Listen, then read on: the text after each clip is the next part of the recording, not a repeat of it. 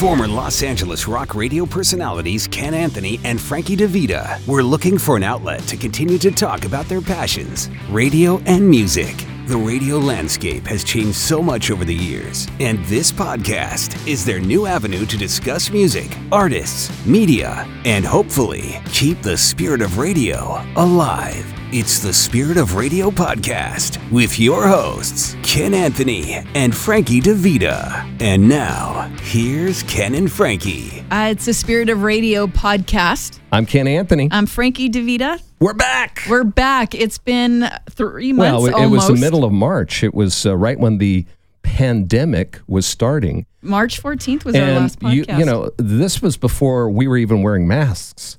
I know. We, we we were still we were kind of doing the elbow bumps, Right. Like starting to at that point. We, we're, but- we're at the Benztown studios, and you're going to do a nice intro about Benztown. But it's funny Yeah. because we meet in the hallway and we both have our masks on. it's like, Like this is what this is 2020. yeah, um, it's the sign of the times right now. Hopefully, it's not. These times won't last a whole lot longer, but Right. you know, I think it's going to be a little bit of time here that we're going to be doing this. But yes, we are at the beautiful Benztown Studios in downtown Glendale. And uh, if you are a podcaster, uh, they've got a lot of stuff for you to get your hands on. You can make your job faster and easier with the Benztown Podcast Library. It's another secret weapon from your friends here at Benztown. Take your podcast game to the next level with an inspiring collection of world class music beds, loops, and sound effects custom curated by Benztown. You can learn more at benztown.com slash podcast. Okay, now there's a reason why Frankie reads that because Frankie is a professional voiceover person. I'm just a goofball. You did that. You did that so well. You're good. Thank You're you. good. Thank you. okay. It's the voice. Um, all right. So we have a special guest today. Our special guest. Wait, is he there? Oh, I see a ceiling. We see just Hello. the top Oh, of there. his head. Yes, he's there. All right. So our special guest today, he's on Zoom because we are social distancing. Uh, is the great Frazer Smith, radio personality, actor, stand-up comedian. Hey, Frage. Hi guys. So I want to give a are you? little. We're great, and I'm so happy to see you again. Even, so, Frazer, just if it's stand by Zoom. for 10 minutes for your bio, okay? Yeah, yeah, yeah. So let, let me. Oh, Let, okay. it's it's quick. I'm going to let you dig into it a little bit more, but I'm just going to give a little bit of your background. You're uh, a Motor City madman. You're from Detroit. Uh, Worked worked. You came to L.A. I'm guessing 76 maybe to work at K Rock. You went on to KLOS, KMET, KLSX, and then a stint at K Earth, which Yeah, kind of surprised me. I didn't know that one, but um, so yeah, I've kind of did they. the pay. They didn't know either. All of a sudden they were like, "What's he doing in there?" So uh, when when did radio first pique your interest? Well, I've never really been interested in it. Uh, it's not that interesting to me. Um, but I started. Well, I guess really, honestly, uh, Detroit radio was pretty good, and um, we had a bunch of good stations. As you guys know, uh, different markets, you know, have different flavor, and and Detroit had a really good uh, assortment of radio stations, some really great jocks, interesting. And you know, back then, when I was coming up in the uh, late 1800s, um, you know, uh, it was uh, we had some really interesting DJs because personality radio was kind of big still back back when I was coming up. hmm So, you know, I guess that would be it. There were a couple uh, Detroit DJs that were favorites of mine, and you could kind of make your own statement as a DJ back then because you know it was a little bit of that Alan Freed thing, and and uh, you know, and and you could uh, you know still pick a little bit of your own music, and so those DJs were really fun, and I think that's where I first got interested. Frazer, did you listen to um, Riff in, um, in Detroit and I guess Wheels? Those were some of the big rock stations back then, right? Sure. Yeah, Riff was a big station, so was Wheels, and yeah, Art Penhallow and uh, Oh, Arthur Penhallow, and, uh, amazing. Calvert. Yeah, and then uh, we had a station called WABX, and ABX was really a great station. It was kind of like an outlaw FM station, you know, like a pirate radio type of thing, uh, with just amazing DJ.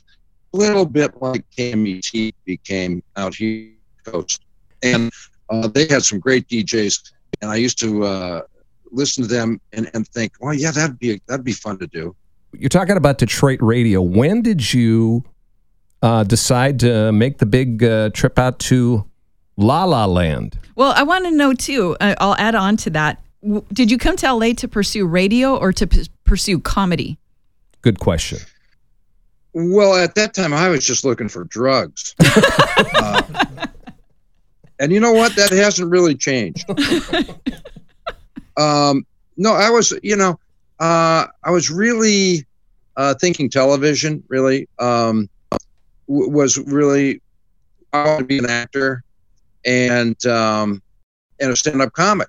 And I was already doing stand up comedy, you know, and I had been out to the West Coast uh, before on uh, on a reconnaissance trip, and I had thought, you know, I went to the comedy store, and I, I you know, I thought, yeah, I want to do that. Um, I was doing a little bit of that back in Detroit, and that was primarily what I wanted to do. But I thought maybe uh, radio would be uh, an entree to that. And um, got out here, and my buddies from Detroit were living out here, and they said, "You got to try K Rock." because that looks like it's kind of the most independent, which it was. It was independently owned back then, and they they thought that might be the easiest one to uh, maybe get into. So I went to uh, I had a meeting with uh, Gary Bookasta, who was the general manager at K Rock at the time, and it was really a, a, a weird situation going on at Rock. They had crazy management. A um, well, who doesn't? Right. And um, it was extra weird. And they were in, they were broadcasting out of the uh, Pasadena Hilton Hotel. They they out of a suite, and they had all this equipment in this suite. It was like a, you know, it was old equipment. It looked like a Flash Gordon. You know, the old pots, the twisty hand pots, and um, Hello. There you are. All right, there we go. All right. So. Seventeenth caller. What do I win? Um, so um, we had to uh, uh, take Frazer off of Zoom. Now Frazer is back on the phone. How about that? Uh, do I win anything? Uh, you win uh, the chance to be on the Spirit of Radio podcast with Ken Anthony and Frankie DeVita. Uh, so now you're probably thinking, "Oh my gosh, is that all I get?" Um, no, that's a career break. Well, listen, we were talking about uh, when you first, uh, why you decided to come out to Los Angeles, and because we missed some of that when we were on the Zoom. This is going to be part Zoom at the beginning, but the rest of it will be you on the phone here. Uh, but you had said that you came out here uh, to try and pursue acting and stand up comedy, and you were telling us about your first meeting with K Rock here in Los Angeles. You want to go over that again because we might have missed some of that uh, uh, with the well, Zoom I, stuff. I, I met with uh, the uh, general manager and program director at K Rock, and they were uh, their offices were at the Bel Air Sands Hotel, which uh, used to be a popular hotel right at you know at Sunset and um, and uh, 405, and uh, you know, and they were just. It was a crazy scene. It was like something out of a Marx Brothers movie. And Gary Bookasta was the general manager, and he was this kind of mysterious guy, and he was uh, involved in a lot of kind of weird, nefarious stuff, including he was a friend of Nixon's, and uh, it was just so. Anyway, the meeting basically was um, if you can get Phil Austin. Phil was a friend of mine from Firesign Theater, and I had become friends with those guys. They were really popular back in the late '70s. You know, uh, actually throughout the entire '70s, kind of a Cheech and Chong Mhm. uh, group that put out a lot of records. You know, comedy group. And uh, he uh, basically Phil had said, if you get me on a, a station out here, I'll do a show with you. Wow. So the K Rock guys go, okay, if you can get Phil, we'll do it, because they didn't know who I was. And uh, so I got Phil. He go, and so he reluctantly said, yeah, let's do it. And uh, we, they were in the Pasadena Hilton Hotel. They were broadcasting out of the hotel, waiting to have new studios built.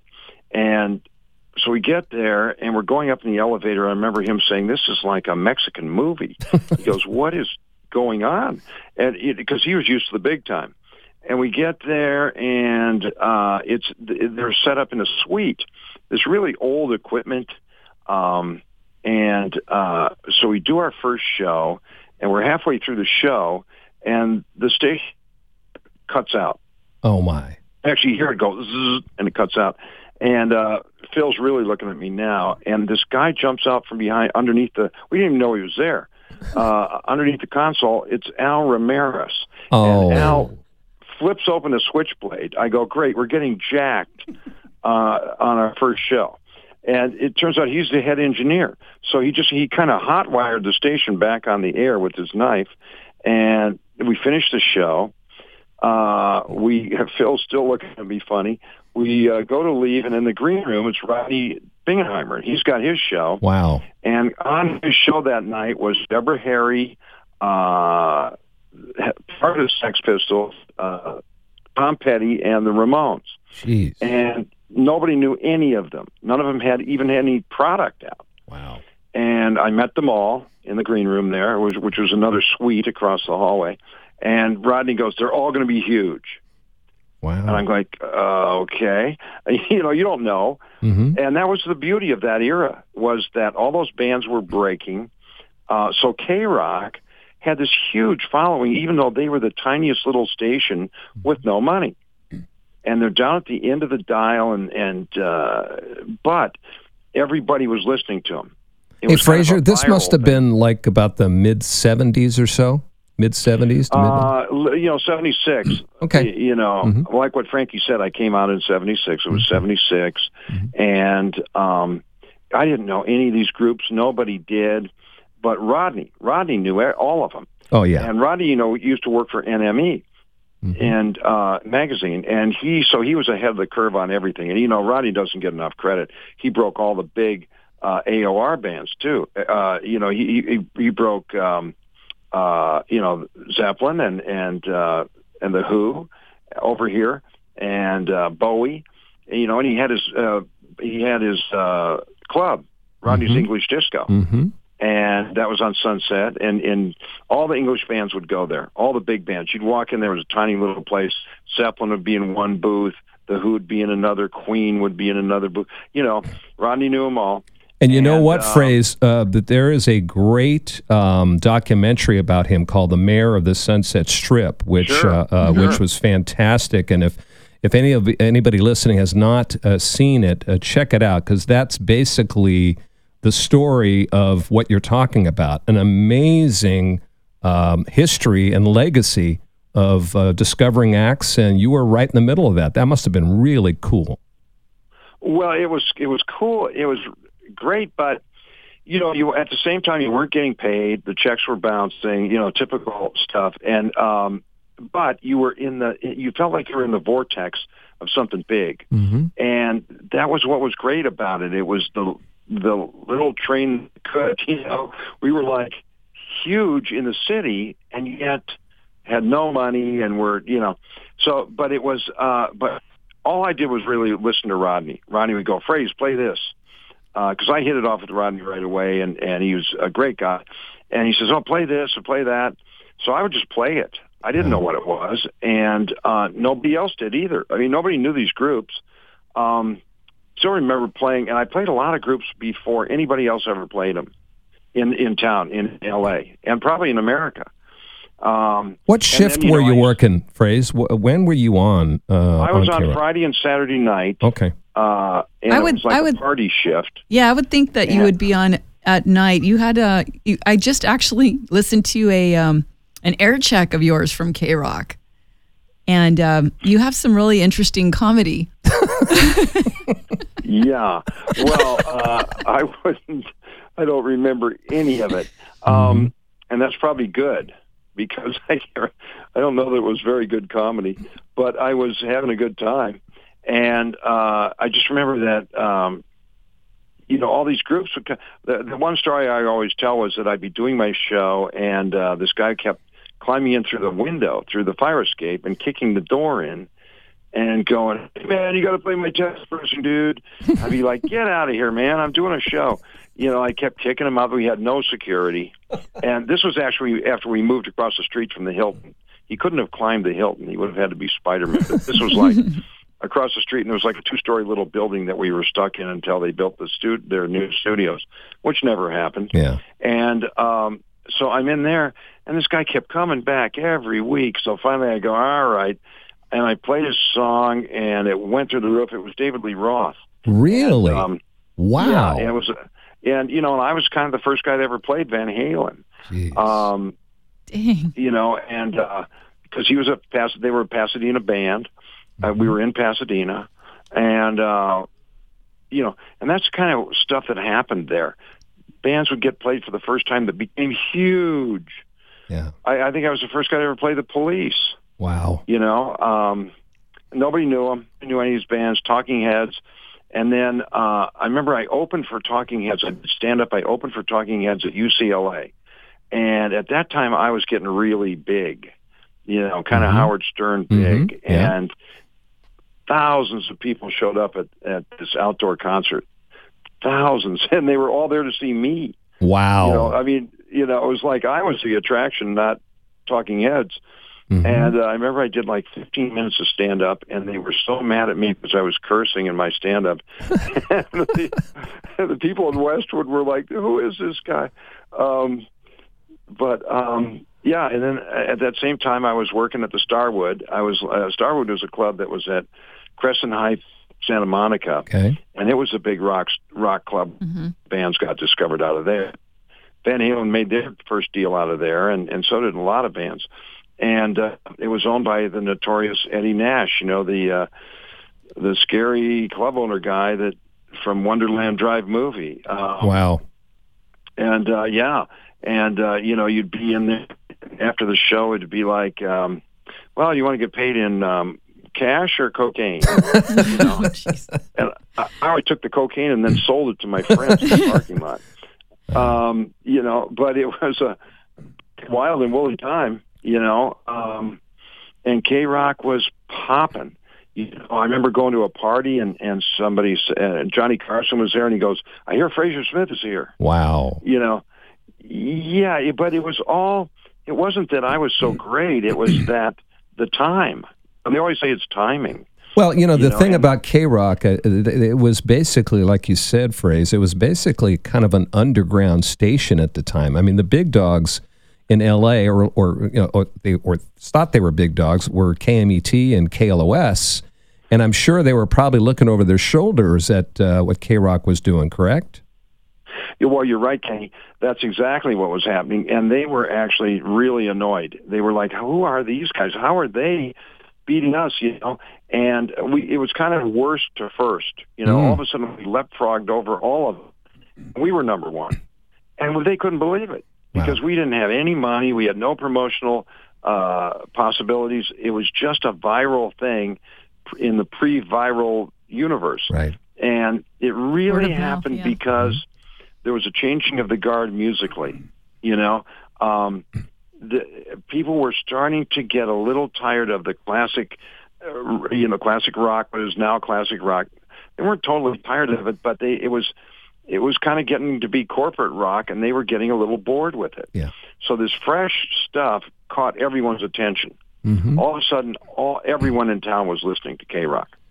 And so, you know, you're torn because you're like, wow, I'm not making any money, but everyone in town knows me, Yeah. you know? And it, it, it was like, like a mini rock star. I Mhm. mean, uh, I've never been a guy that, you know, had a whole lot of women around him. All of a sudden, all these women, you know, are calling, you know, and all of a sudden, uh, it was like being a rock star. And, and I did a, sh- the, um, at a club called the Sweetwater in, uh, in Redondo Beach where I ran for governor. I ran for governor. thousands and thousands of people showed up. We had to turn What away. was your platform? Yeah. What was your platform phrase? Oh, I had a, I can't remember, but I had like a rattlesnake in every mailbox. I had all these stupid uh, things, and um, you know, and uh, the but I just I remember I had an exploding pad, podium. I had built this podium that when I leaned on it, it exploded. I got a huge laugh. Um, but it was I, I drove up in a tank. I rented the tank and drove up in this tank. And I remember running over a parking meter, and everybody was pissed uh, it, you know, it was, it was, but I just had thousands of fans, and um, a must get laid guarantee on my uh, on my T-shirt. I had these uh, Frazer Smith Hurt Yourself T-shirts with the Must Get Laid guarantee, Mm-hmm. and uh, just, it's just stuff that w- it caught on. You know, the whole thing caught on. Sure. Did, did you And um, go ahead? Well, it was just a unique time. You couldn't probably do that ever again. It No. was just timing, and really a lot of it had to do with Rodney, Mm. and uh, because he would pick these bands, and then the bands were starting to blow up. So then I was getting credit for playing the bands. Right. you know, uh, which really was him because I didn't know who they were. So, you know, um, So kudos to then- Rodney being in it. Yeah. well, the only thing I could take really any credit for is listening. I was Yeah. listening to what Rodney would say. hmm Oh, okay. Uh, you know, and, but the, but the strip was great. The strip was popping, and you know, my buddy ran the Roxy. My my other friend ran the whiskey. Uh, you know, I was working at Starwood. I had all the clubs wired. You know, I could go up and down the strip and just, you know, anything I wanted. And when I would go to the forum uh, to see the Lakers, they'd go, Mr. Smith. They'd bring me right down to you know courtside. Um, That's awesome. you know, it was like it was like royalty, uh, and I didn't really deserve any of it. you know, So I was just an idiot, an idiot on the radio. did you ever Um, have a did you ever have a a bit or a promotion just completely go south? Uh, I, I'm trying to find one that didn't. Almost all of them went south. The uh, the one that got me in trouble was the uh, Christmas in my car, uh, because my whole angle was that I was living in my car. Uh, it wasn't far from the truth. So then I said, "Well, I'm in my old Cadillac and I'm at Hollywood and Vine. I, it was Christmas time, and I go, I want everybody to come down there uh, to Hollywood and Vine. We're having a big Christmas party. On me, come on down." And I had all these, so thousands of people came down there, and the cops got really pissed. Mm. Uh, and I had sound effects of helicopters going overhead, and they go, "Look at the cops are up here, man. They're they're they're you know they're, they're uh, surveying me as I'm co- and, and all these fans were coming into Hollywood, and uh, I really jammed up the streets. It got a huge response, and I got in so much trouble with the cops. Yeah. Then we did um, the Rose Parade Oh, yes. yeah. covered the Rose Parade illegally, and that got a huge lawsuit against uh, K Rock, which was actually good for me because it was all over the papers. hmm K Rock sued, DJ sued, and I still remember looking at the front page of the LA Times and it said, uh, and then we covered the Super Bowl, and it said Super Bowl coverage, CBS, K Rock, Frazer Smith, and, uh, So we have to and then, so we. We, we have to give a little back that? a little background on that. So the Rose Parade would be on television. You would tell everybody to put it on mute and listen to your coverage of the Rose Parade Yeah, Yeah. yeah, and then we covered it, you know, and um, comically. would just rip it. It was kind of We like Mystery it apart. Science Theater before Mystery Science Theater. Same thing, exactly, Kenny. And Mhm. and uh, I'm a big fan of those guys, and I know Joel too. I know those guys. hmm But yeah, we were kind of doing that before, um, and it became a tradition. We did it every year. A couple of years, we actually got to be out there live on the Wow. on the scene. And I remember the uh, one time the tournament officials were trying to throw us out of there um, and close us down. Uh, those guys in the white suits that you see out there were trying to Mhm. shut us down, but the fans all rallied in our favor and blocked them. They couldn't throw us out. Um, Well, you still had people process. watching the parade on TV. Right. So Yeah, people were watching on TV. It was a big, big hit, and we did that for like 30 years. Um, it finally stopped at KLOS this last couple of years because they just didn't want to chance it Yeah. um, because things are so PC now. Hey, Phrase, you know, when we- when when did you uh, go to KLOS to do mornings? Because I mean, the two hip that whole thing was that like early '80s. I mean, and and why did you leave Uh, K Rock, or how did that all come together? Well, actually, uh, on Great Guns, and then I kind of screwed up. I um, did an article in uh, LA Magazine, and they gave me a huge spread, and I like eight or something.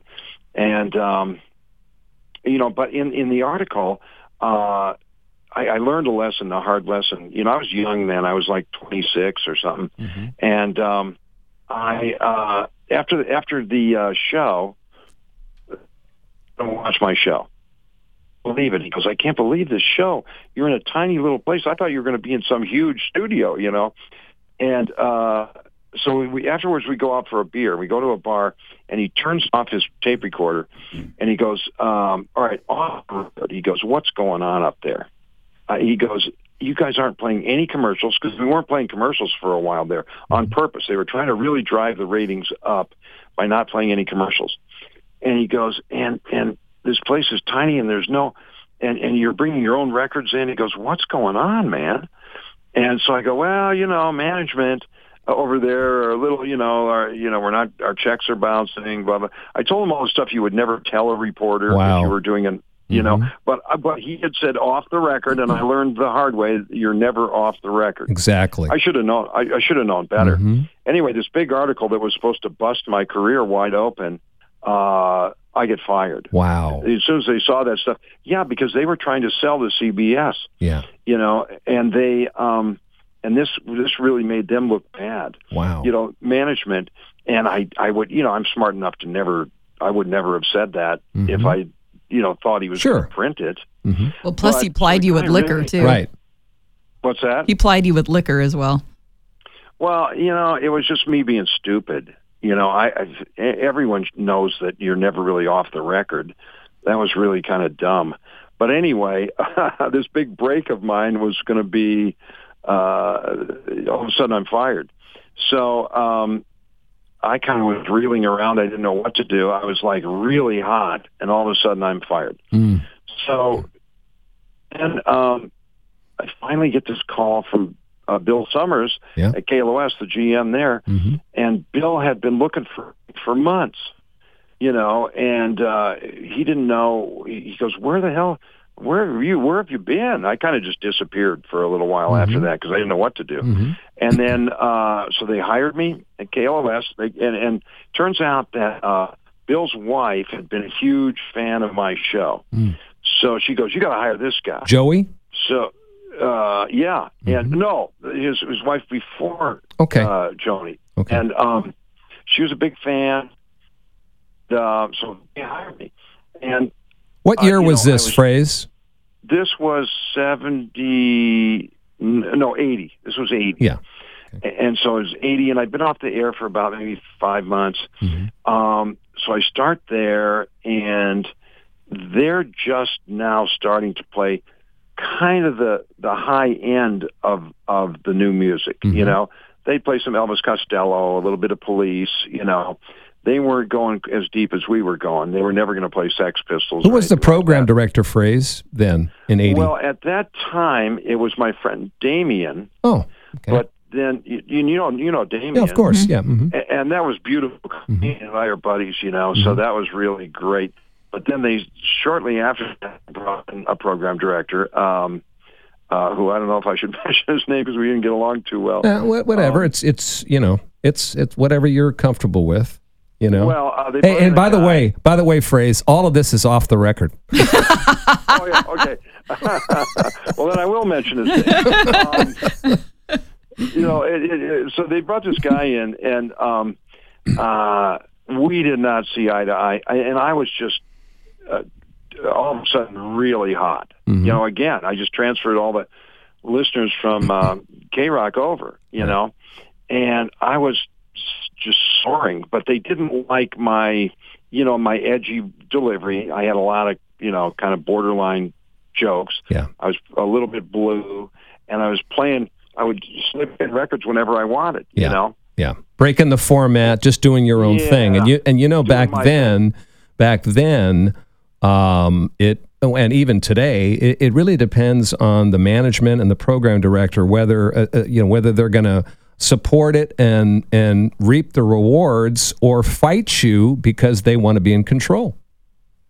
Well, they were fighting me, and uh, you know it was really uh, it became a, a real battle. Wow. And I was also see they were also owned by KB. They were owned by ABC. ABC, yeah. And and the head guy at ABC Television, Elton Rule, was a huge fan of mine, Mm. and he wanted to give me a TV show. Mm. And I remember every day after my show, I'd go up to Century City and hang out with him in his office. This is the head guy at ABC Wow. and he, you know, because I was pretty hot. Mm-hmm. Everyone wanted to do something with me. Everybody, I got so many TV offers, it was crazy, and I didn't handle that right either. I screwed those all up, and I had big management. All of a sudden, I had I was with uh, um, uh, Jerry Weintraub. Signed me, and you know he uh, his clients were like Led Zeppelin, Mm. Sinatra, Mm-hmm. Stallone, you know, then me, you know, and uh, and you know, but anyway, that got to be weird too because they tried to lean on KLOS for more money, and that got awkward. So anyway, um, I would go up there in Eltonville, and then uh, uh, my program, my general manager at KLOS didn't like that. That made him jealous. He didn't like the fact that I was getting, uh, you know, some love from the TV side. Right. So he, he killed the deal. He went and told them that I was on coke and that I Oh, was, a, a, you know, a troublemaker and hard to work with and blah blah blah. So I got shot down there by my own GM. So that put me in a real adversarial uh, situation with my own management. Mm-hmm. And I'm hot as a pistol. I'm getting huge ratings, but at the same token, I'm in, in you know in hot water with management, Wow.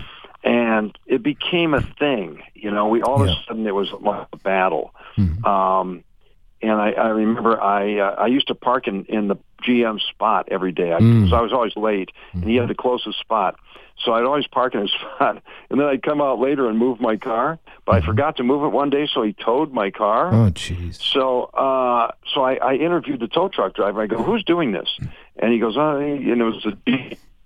So uh, I told everybody to. Um, his GM had just got two hip license plates, personalized plates, which was my slogan. Right.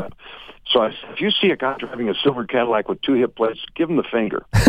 and so I had everybody in Los Angeles at that time was listening to me in the morning. They were all flipping him off everywhere he went. He Wow. couldn't go anywhere. Wow. And uh, yeah, everyone's flipping off the GM, um, which did not endear me to him. Um, so we're in a battle, and that kind of stuff was constantly ha- happening. You know, I, I remember having the guys on from Spinal Tap. The week that Spinal Tap came out, I had all the guys on the show Wow. and they brought in their record that they had put out at the same time as the movie. And so they're playing one of us. They go, "Can we play a song?" I go, "Yeah." So we played uh, "Big Bottom" Big bottom. from mm-hmm. song, and we played it. And it's halfway through, I get a the program director. Take that off now, or you're fired. Wow. So I go, you know what? I go, so all right. So I t- had to take the record off in front of those guys. That was embarrassing. And they go, well, phrase. They thought I had all the clout in the world. They were like, what happened? How come you had to? So then I remember going into his office afterwards, and just it was like a scene out of a movie. I cleared his desk. I Wow. knocked everything off his desk. I go, listen, motherfucker, and I put him up against the wall. I grabbed him and threw him up against the wall. And you know, uh, that was inappropriate behavior on my part. yeah. Yeah. You think? Yeah. but Kenny, come on, Yeah, it was I know. Spinal Tap. I know. I know. I know. you That's know? funny. And and I'm sorry to curse on your. Uh, Oh, your come on. It's a podcast. But, Uh, you know, uh, Melissa, Melissa, just to let you know, Melissa Max was uh, one of our first guests, and she said cocksucker twice. So there you go. Well, there well, you thank you for that. I've got two. I've got two in the bag then.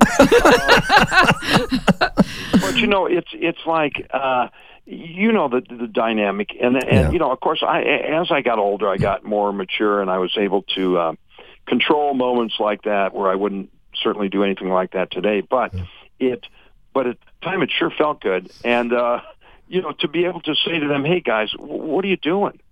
Yeah. You know, I, I'm trying to make I'm trying to make some big time stuff here, uh, and you're stepping on my toes at every turn. And it's something that you know you don't learn in broadcasting school. They'll tell you that kind of thing that you're going to have to encounter that kind of thing. Mm-hmm. And the closest thing I saw to it was Stern's movie. You, you I really liked I- Stern's movie because Yeah. you know you saw the whole thing there Yeah. where he had to deal with the Mhm. uh, WNBC yes, guy exactly. and and Mhm. and a pig vomit and all the stuff Howard had to endure Yeah. um, before he got big. And I was it was almost exactly the same. Yeah. Mm-hmm. They really did a good casting job on that movie too, because the the executives that they cast looked just like the guys that I was dealing with. Um, Well, Phrase, let, let me let me jump in here for a second because what's interesting about what you're saying is, you know, when when you and I worked at KLSX um, in the uh, um early '90s, you know, Howard was our morning guy, and obviously you were part of the staff there. But I am aware of the fact that you were doing this even before Howard got as big as he as he was. And I think in many ways what's unfair is he was able to continue on and you know obviously gets all the credit he deserves as being like kind of a landmark broadcaster you know you you can call him shock jock but it's basically just really real and authentic and it's just a shame that um, they were not allowing you the same leeway at a certain point well you know uh, yes kenny thank you it um, you know i was the first one in i think right style um, and you know, Howard used to write me letters. I used to get letters from Howard. Yeah. Um, before you know, before he was really started. Um, and so, yeah, there, there's a, there is a little bit of that. I had to take all the hits because, you know, I was the sore thumb mm-hmm. guy that they'd never seen before, and um, and they came after me hard. Yeah. And you know, I was a cocky kid, and I was it was like you know fuck you guys. You right. know, uh, even though I was, you know, I'm really not like that. But sure. at that time, it just seemed to me that, you know, guys are, why are you doing this?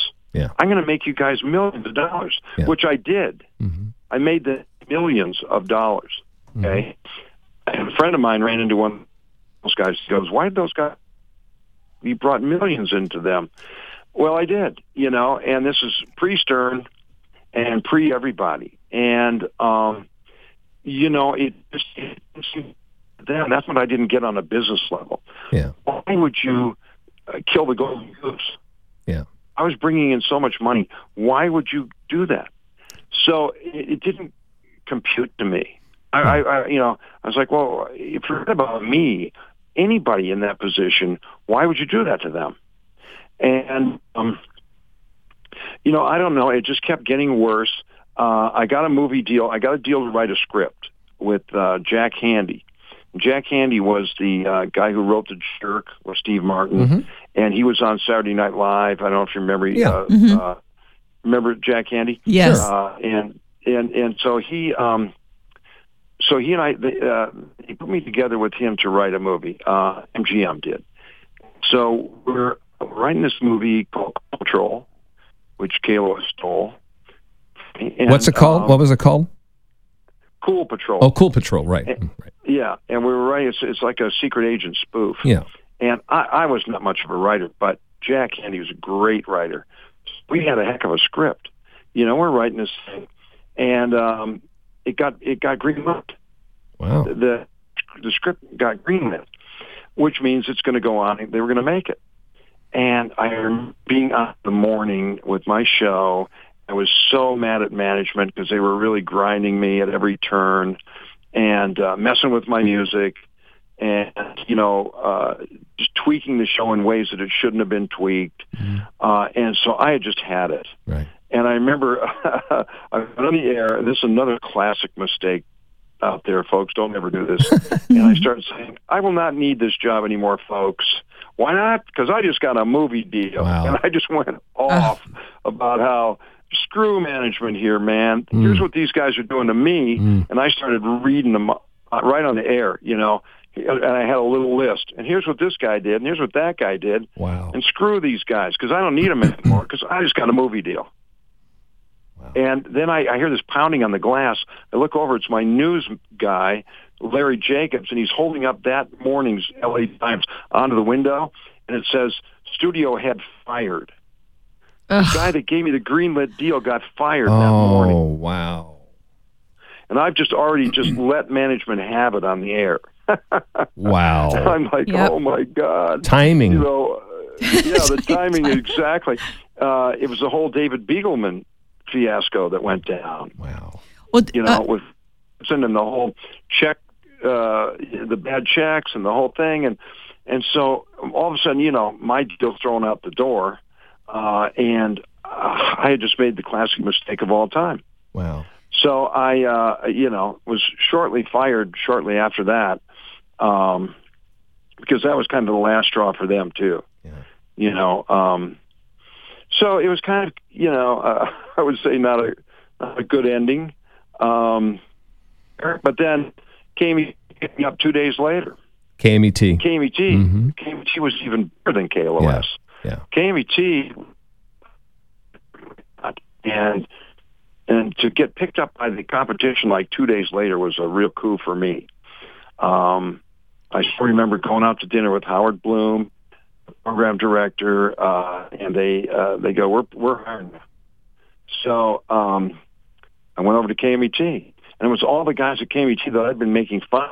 Wow. You know, Paraquat Kelly and, and uh, Jim Ladd? A little uncomfortable. and Ladd and Cynthia Fox. Cynthia Fox, yeah. All of them. They had a they had a great lineup, tremendous lineup.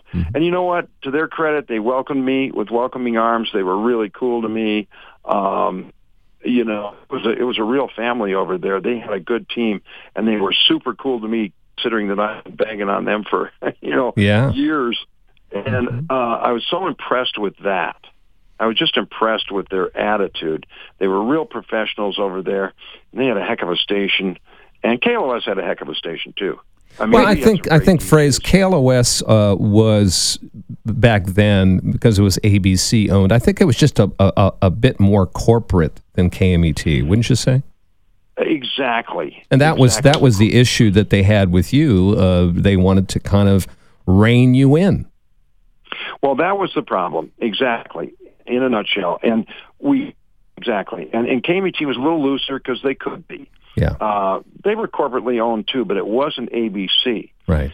So ABC would really, but we did have some great DJs. And you know what? The one thing I will say, I got along with all the DJs great. Yeah, and um, we were a family. Again, I told Frankie this one time. You know, it was a. Um, she asked me once how it was different then than now. Mhm. Well, what was different then was you could get around town a little easier. yeah, You know, traffic's always been bad in L.A., but it was a little bit. It wasn't as bad then, so we would hang out together. All the KLOS DJs, we go to, we'd party during the week. We'd go over to somebody's house for a party. You know, we go to Damien's house or Joe Reiling's house or whatever. You know, and and we all hung out together. You know, we smoked pot. You know, screwed around, went to concerts together. We all went to concerts together. We would go as a team. I mean, we mm-hmm. would all go yeah. you know. Most of the time we were backstage and we got to introduce the bands and we'd all go up on stage and we all got along. I mean, there's always one or two people in every office that you don't get along with, but 99% of us all got along. And um, it really was fun. It was a fun year because we, the strip was popping, was stuff happening every night.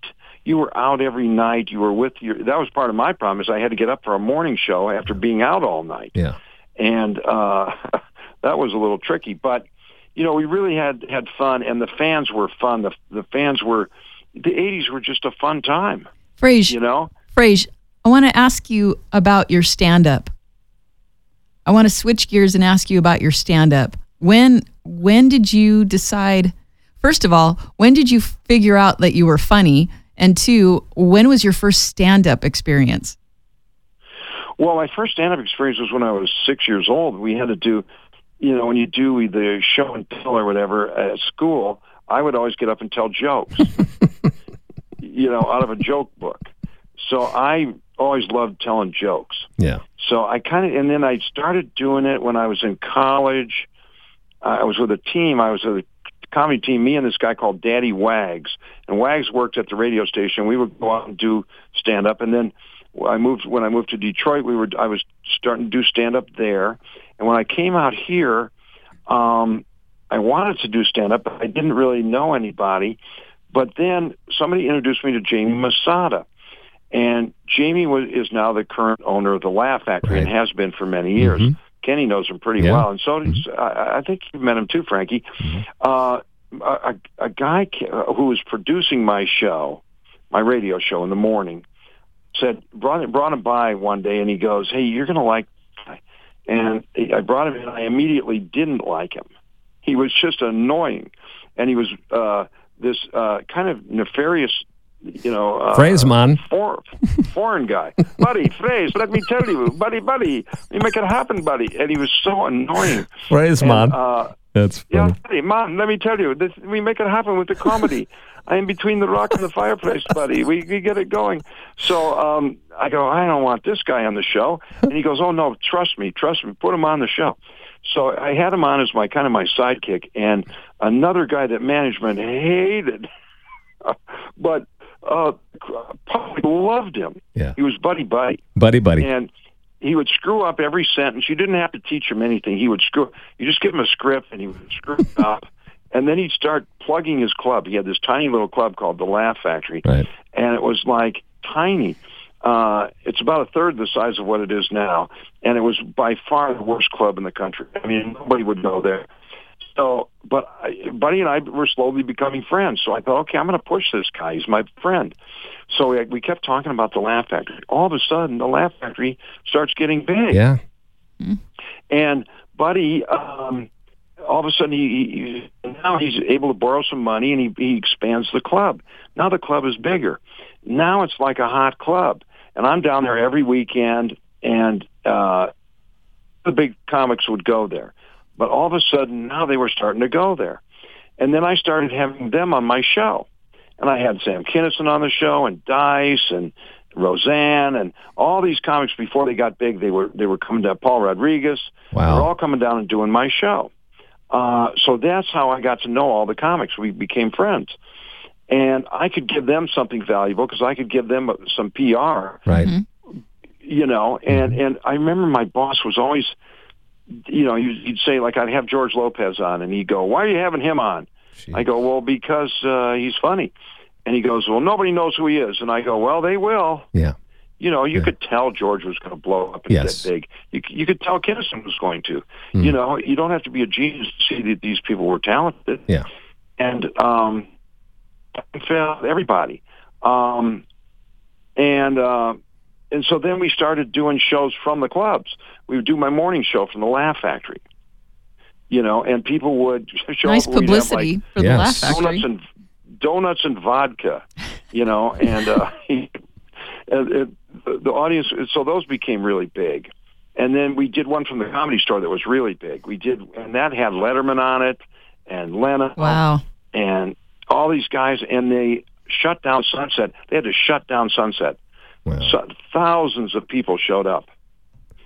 You know what phrase? Uh, your, I've seen your stand up. It is it is great. It is very kind of traditional. Um, you know, take my wife, please. I mean, it's it's the it's the Yeah. straight straight jokes, uh, which is an art form in itself.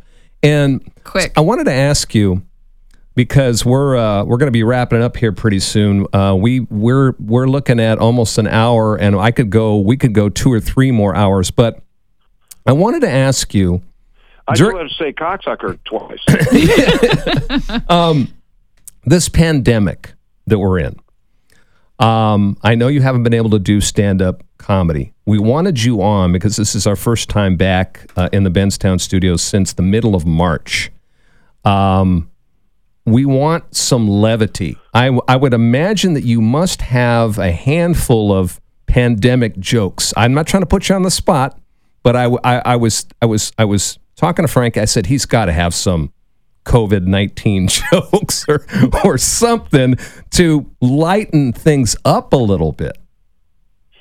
Well, I, you know, I, I, you know, I used to uh, be able to get women to come by uh, my place by telling them I had a case of corona. Now I say that, they run for the hills, Oh, and uh, you know, it is it is tough out there. I mean, this whole thing is weird. I'm washing my hands more than Howie Mandel at a meet and greet. it's bad out there. Uh, how bad you know, is it, uh, Phrase? it's pretty, pretty bad. I saw a partial score today. It was COVID nineteen Raiders seven.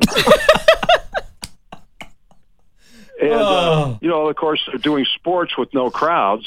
Well, why not? The Clippers did it for thirty years.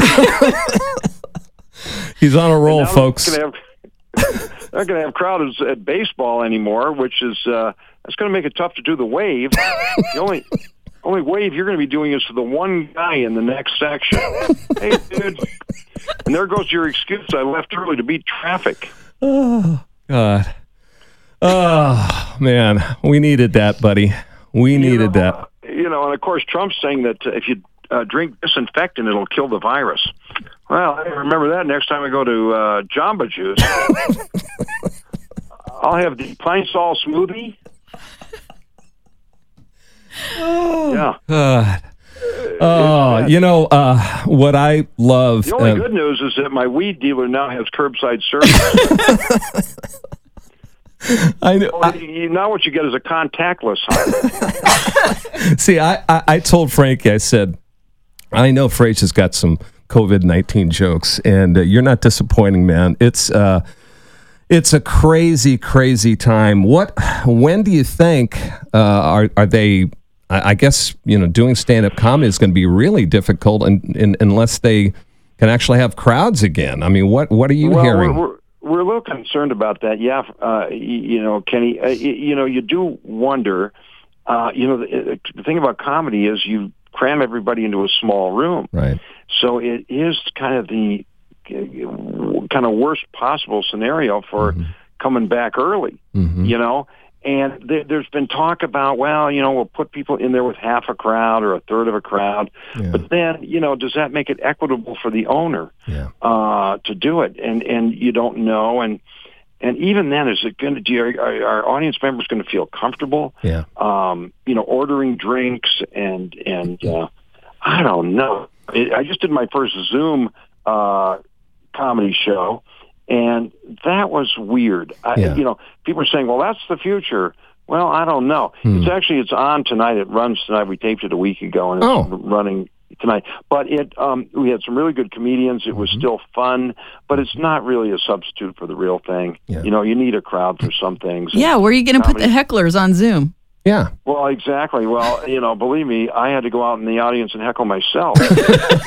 but, but it's like um, there, there's just no, uh, there's no response, and you tell a joke and it just sits Yeah. there, which isn't that unusual for me. um, but you know, Oh. it's it's like, um, yeah, it's pretty weird, Kenny, and we're worried about it. We're worried: is it going to come back? I don't know.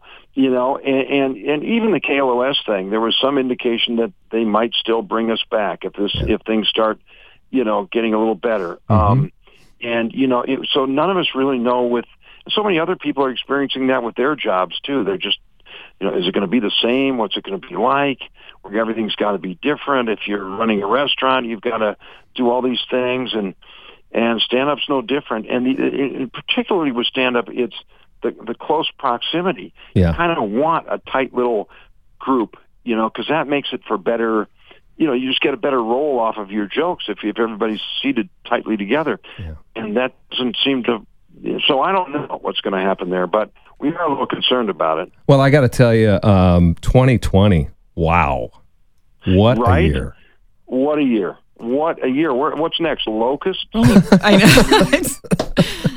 We we're really yeah, it's really been a tough year. For well, we do have the murder hornet now.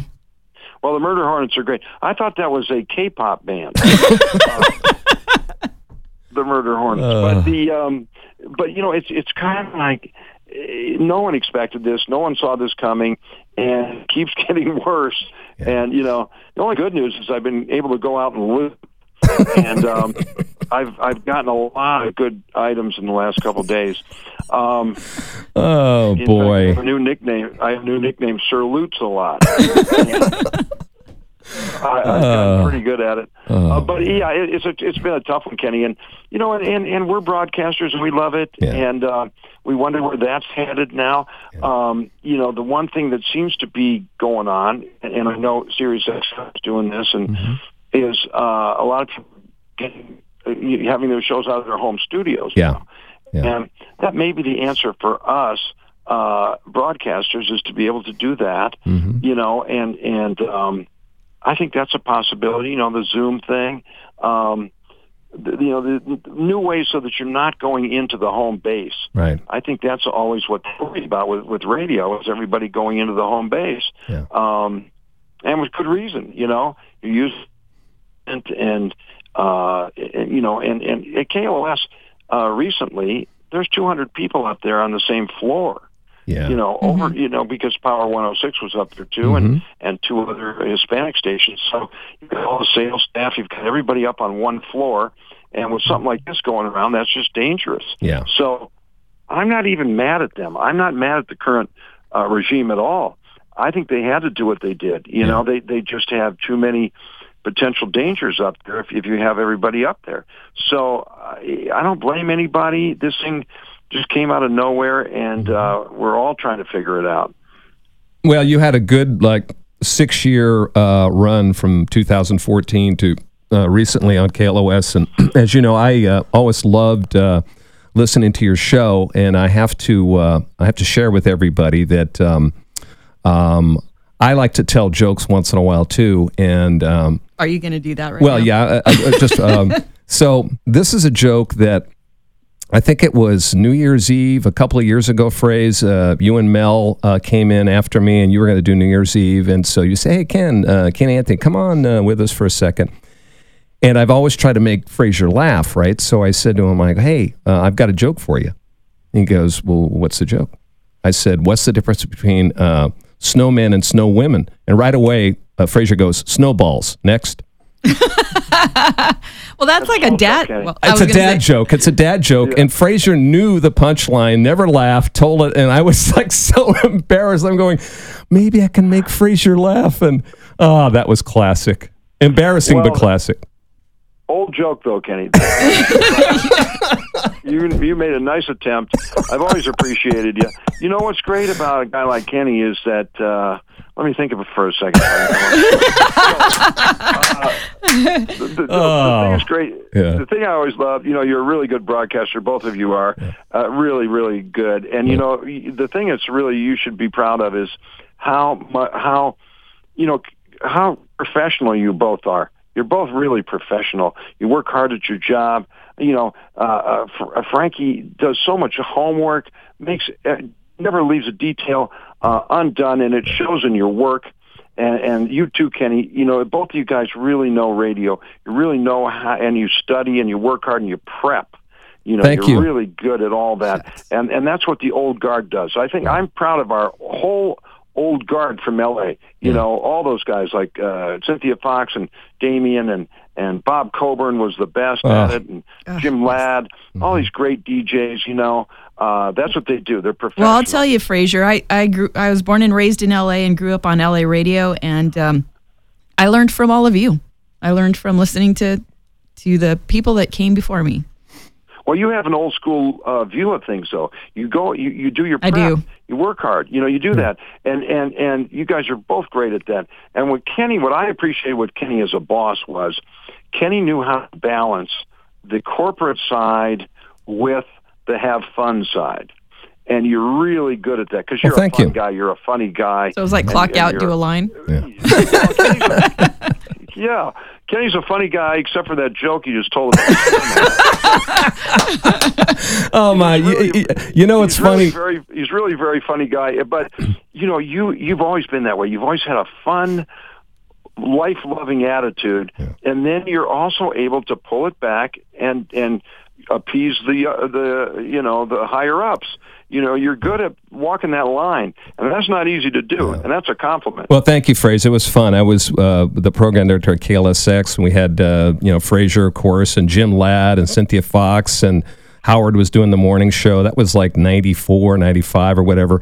And you were you and Mel were doing the um, uh, Rose Bowl parades then at KLSX, and it was a, it was an event. You know, tune in and and um, so you, that was like twenty years, thirty Well, we years. did actually longer than that. Almost we did 30 years. Wow. And I think what what hurt us there, guys, was just the uh, political correctness. Right.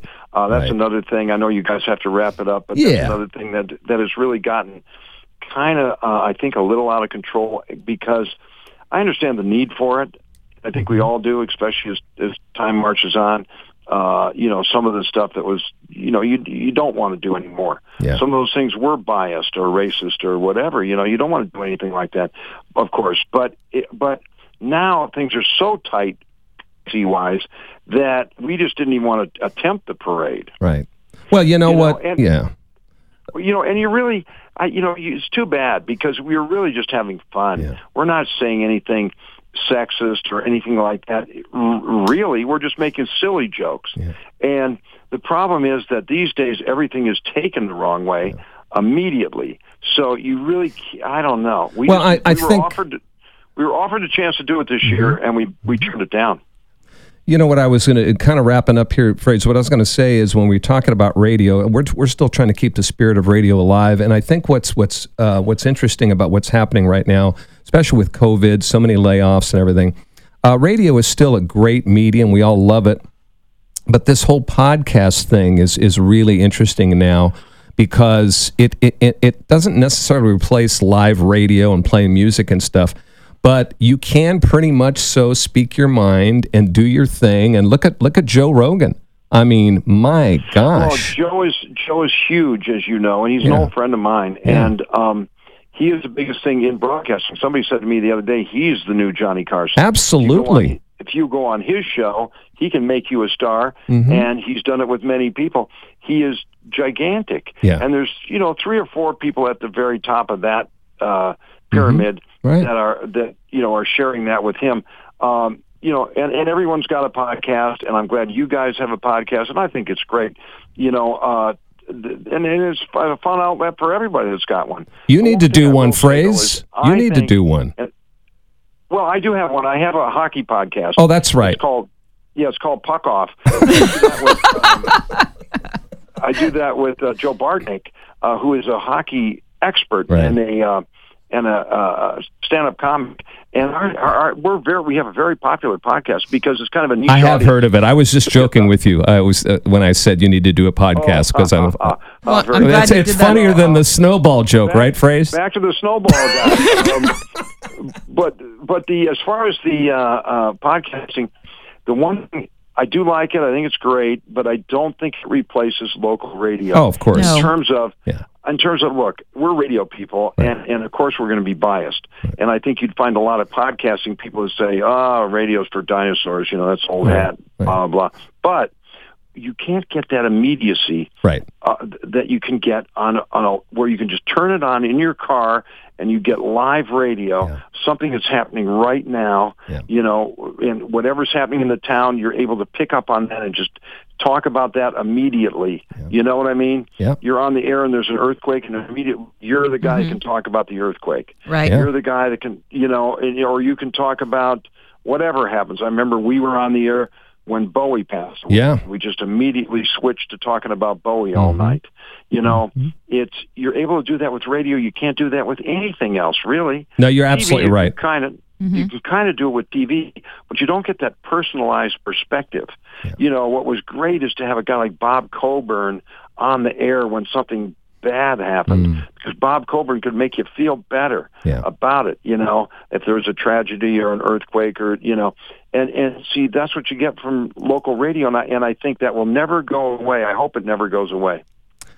I agree with you, buddy. And on that note, I think we're going to wrap it up. Um, Frankie, uh, Frazer, we love you. Thank you so much for coming on the show, and uh, you are just one special guy. You've always made me feel. Um, just loved and appreciated, and uh, it's it's always fun to be around you. And and uh, I hope the comedy stores open up soon so that we can come and see you again. Well, I thank you for that. I hope they do too. Thank you guys for having me on. One more quick thing to say, actually, two. Yeah. Cocksucker, cocksucker.